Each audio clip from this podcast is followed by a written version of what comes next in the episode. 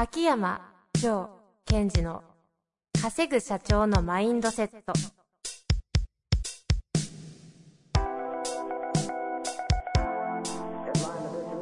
なぜ一流の経営者たちはぶつかる壁を次々と越えられるのか。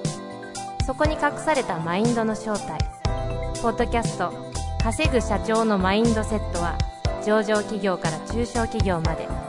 エグゼクティブコーチングトレーナーとして人材開発を行ってきた秋山城賢治が経営や人生で役立つマインドの本質について分かりやすく解説しますこんにちは、遠藤和樹です。秋山条件地の稼ぐ社長のマインドセット。秋山先生、本日もよろしくお願いいたします。はい、よろしくお願いします。どうしましたか？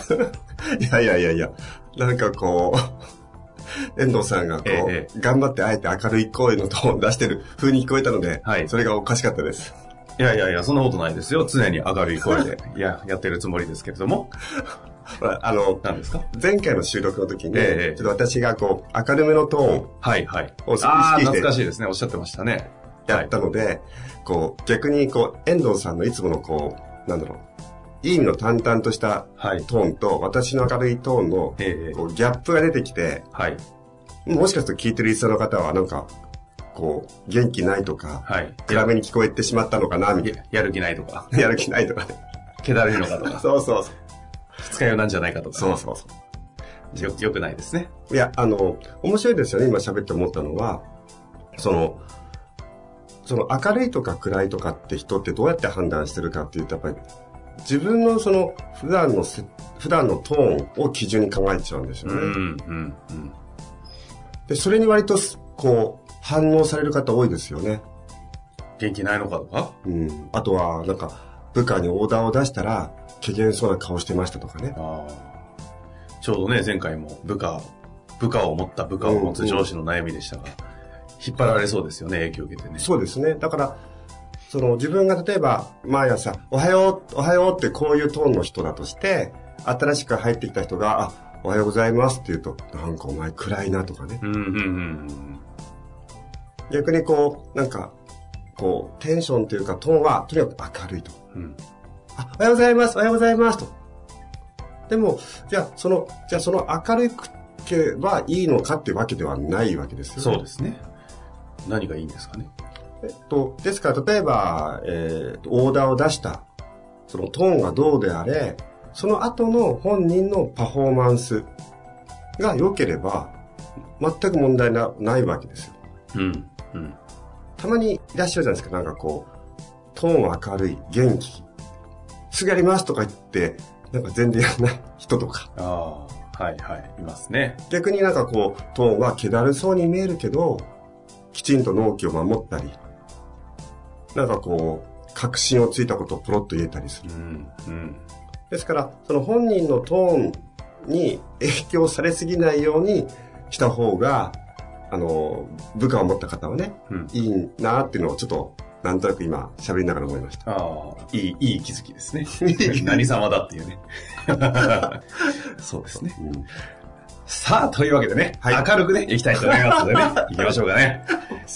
今回もですね、新刊、えー、Kindle 本、マインドシフトを購入しました。という方から、えー質問が来ておりますので、ご質問いきたいと思います。はい。よろしいですか？お願いします。組織が求めた人物になることは、パラサイトワーカーだと書かれていましたが、うん。会社から求められる自分になることはいけないことなのでしょうか、うん、何を笑ってるんですか？いや、何ですか？えー、まあ、あの本でそういうことを書いたときに、まあ、こういうふうに感じる方もいるだろうな、と思っていたので、あ、こうやっぱりいいんできたな、と。ああ、じゃあもう、あれですね、餌撒いたら食べついてきたみたいなぐらいの話ですね、今のは。失礼ですね。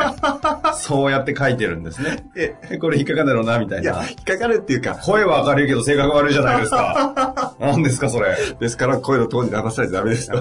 本当ですね。危ない危ない。そういうわけで、実際どうですか？でも確かに、パラサイトワーカーって書いてありましたよ。人をパラサイトワーカーとか言って、どういうことですか？まず、こう、整理していくと、私がその、Kindle、新しい Kindle 書籍で書いたのは、その、今までは、その、組織が求めた人物、こういう人物になってくださいと。はい。なぜかと会社はこう成長したいので、うんうん、こういう人物になってくれと。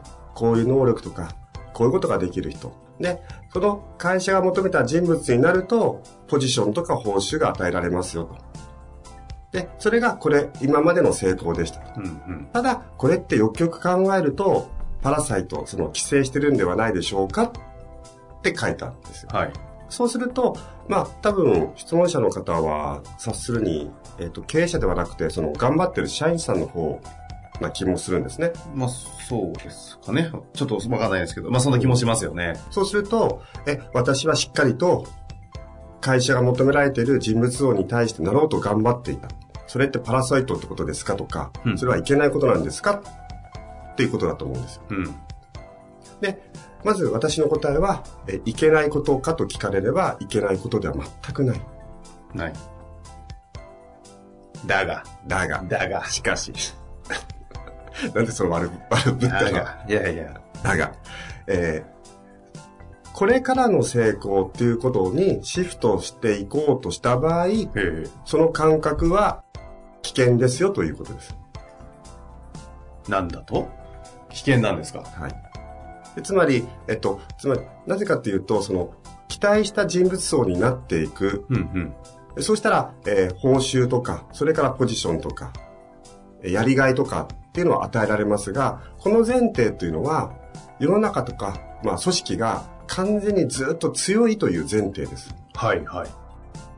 でも、本当に、えー、全ての会社が常にそういう状態であるわけではないので、その期待する人物像に自分を寄せてったとしても、はい、じゃあその後はどうなるんですか？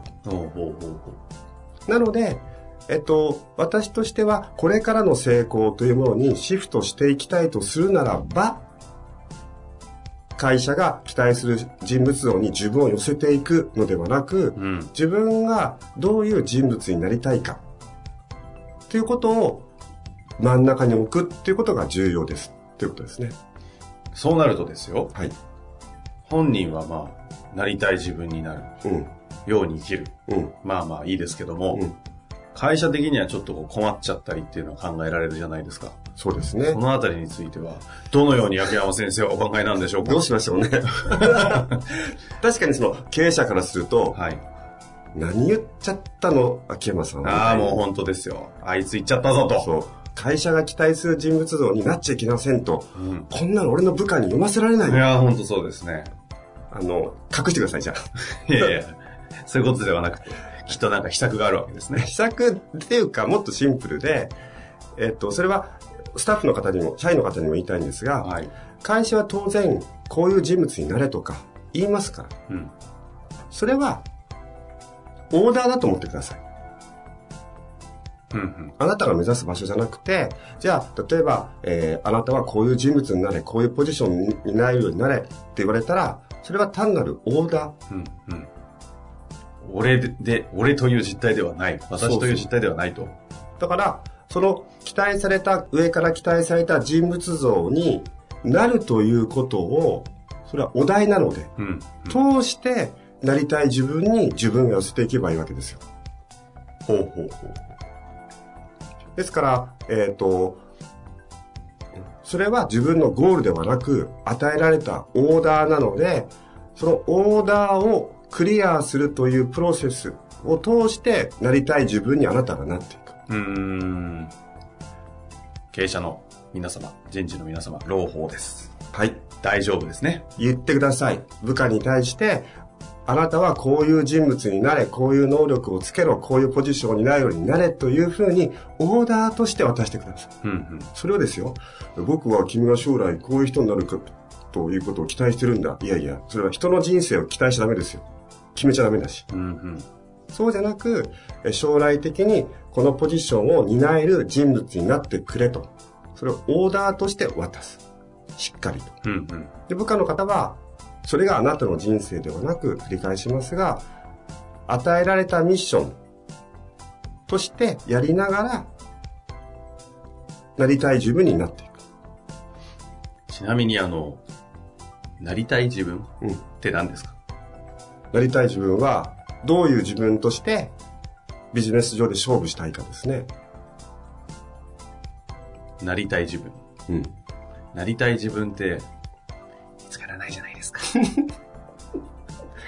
見つからない。まあ、まあそのために、まあ、えっ、ー、と、私のところにプログラムを来てくる方もいれば。本当ですよね。経営者の方ですら見つかってないからいらっしゃるわけで。そうですね。まあ、あとは、その、なりたい自分だといったその自分が本当になりたい自分では長い場合も多いですからね。うんうん。ん？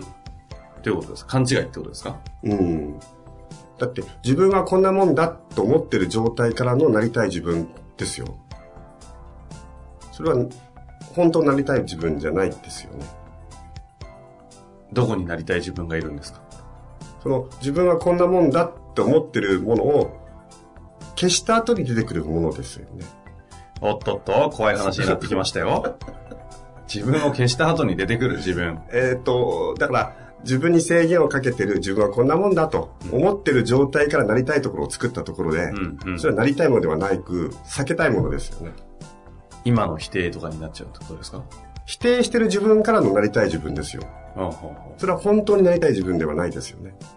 自分のことを否定してる自分がイメージしたなりたい自分ですもん。否定している自分のの理想。理想です。自分は本当の理想じゃないと。それをどうやって見つけるかは、うん、あなた次第。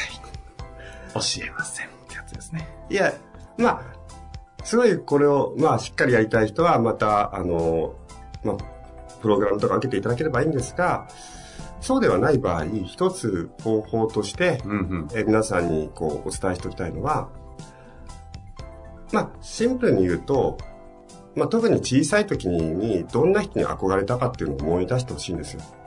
おららら、いきなり、なんかわかりやすい手法に来ましたね。だってほら、手法を求める人も中にいらっしゃるからね。当時憧れた人とか。うん、で、で、なぜちっちゃい頃の方がいいかっていうと、えっ、ー、と、例えば、そうですね、えー、中学校、うん、高校とか大学、また社会人になって憧れるのもいいんですが、うん、その時ってもう自分に何か暗示をかけてしまってる状態が、の人が多いわけですよ。うんうん、こんなもんだって。そうするとさっきと変わんなくなっちゃうので、えっ、ー、と、子供の時というのは、いい意味で万能感っていうのがあるんです。うん。なんか何でもできるみたいな。ありましたね。その時に、その万能感を感じた時に、こう、憧れたもの。うんうんうん。まあ、何だった。ああ。もうそれはなんかもうね、もう今でもできそうなやつですね。そうですね。当時の万能感の頃に憧れた、うん、人物。人物。ああ、なるほど。皆さん何なんですかね？ねそれをイメージして、あ、そういえばあったなと、うん、なったら？なったら、その人物でそのミッションをやっていくんです。ほうほうほう。それを自分に入れちゃうんですか？うん。そうだってなりたい自分ですからね。憑依する感じ。憑依する感じ。あ、なったなったなった。お、いい感じ。で、それでそのミッションをやっていく。はい。で、そうすると、その結果が、うんうん、良くても悪くても受け入れやすくなっていくんですよ。大体人、人間がその結果を受け入れがたいというのは、本来の自分の状態じゃなくそれをやるので、それがいい結果だと悪い結果でも受け入れたくないですよね。どこかなんかこう辛い感というか、うん、もやっと感と言いますか。うん、いわゆるやりきった感もないし。そういうメカニズムなんですね。だからその、ちっちゃい時に憧れた人物っていうと、こう、まあ、多分人によってはなんですけども、それは、あの、リアルの人間じゃなかったりね。うんうん。ん？ありとか？ありあの、まあ、リアルな人間の方もいれば、なんだろうな、いわゆるアニメとか。ああ、小説の中のとか。そうそう。漫画のとか。うん。ああ、なんかこう、なんかこう、ゴレンジャー。やばい、年代バレちゃいますね、ゴレンジャーとか言うと。今何レンジャーですか？いやー、それ私わかんないですね。何なんですかね。あと、あの商売もひどいですよね。もう物販ですよね、あれ。ああ、あれね。ね、いろんな、なんか、つけたり、腕つけたり、ベルトつけたりして、リアルのものを売って、もう通販、通販じゃないかっていう、いや、話しかけないですね。いや、関係、ちょっとそれ打線乗っていいですか？はい。あの、ああいう戦隊ものの物販なんです、はい、あんまダメですよ。あの、秋山先生は、あの否定的な意見を言われちゃう。まあ、だって、こう、なんか、ロボットが出てくるじゃないですか。うんうん。なんとかレンジャーとか。あのロボットって、えっ、ー、と、なんだろう、その後、ちゃんとおもちゃになるっていうデザイン上で作られてるっていうのは非常に面白いなと思って。いや、もう絶対そうじゃないですか。リアルものにならないようなもの出してこないですもんね。ね。汚いなと思って。いやいや、戦略ですよ。ねいい戦略ですよね。なんかやりますかね？やりますかなんかやりますかね？まあ、というわけでね、はいえー、話はしっかりそれましたが。戻すと、はい、そのなりたい自分になって、あなりたいが見つからない人はどうすればいいかっていうと、その自分が昔憧れた人がもしそのミッション、与えられたオーダーをするとするならば、うん、どういう状態で、どういう声のトーンで、どういう動きでそのオーダーをやりきってるかですよ。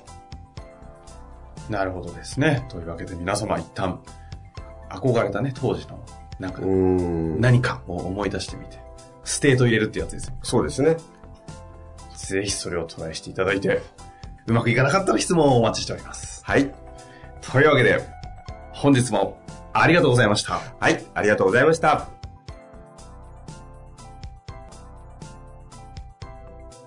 本日の番組はいかがでしたか？番組では、秋山城賢治への質問を受け付けております。ウェブ検索で、秋山城と入力し、検索結果に出てくるオフィシャルウェブサイトにアクセス。その中のポッドキャストのバナーから質問フォームにご入力ください。また、オフィシャルウェブサイトでは無料メルマガも配信中です。ぜひ遊びに来てくださいね。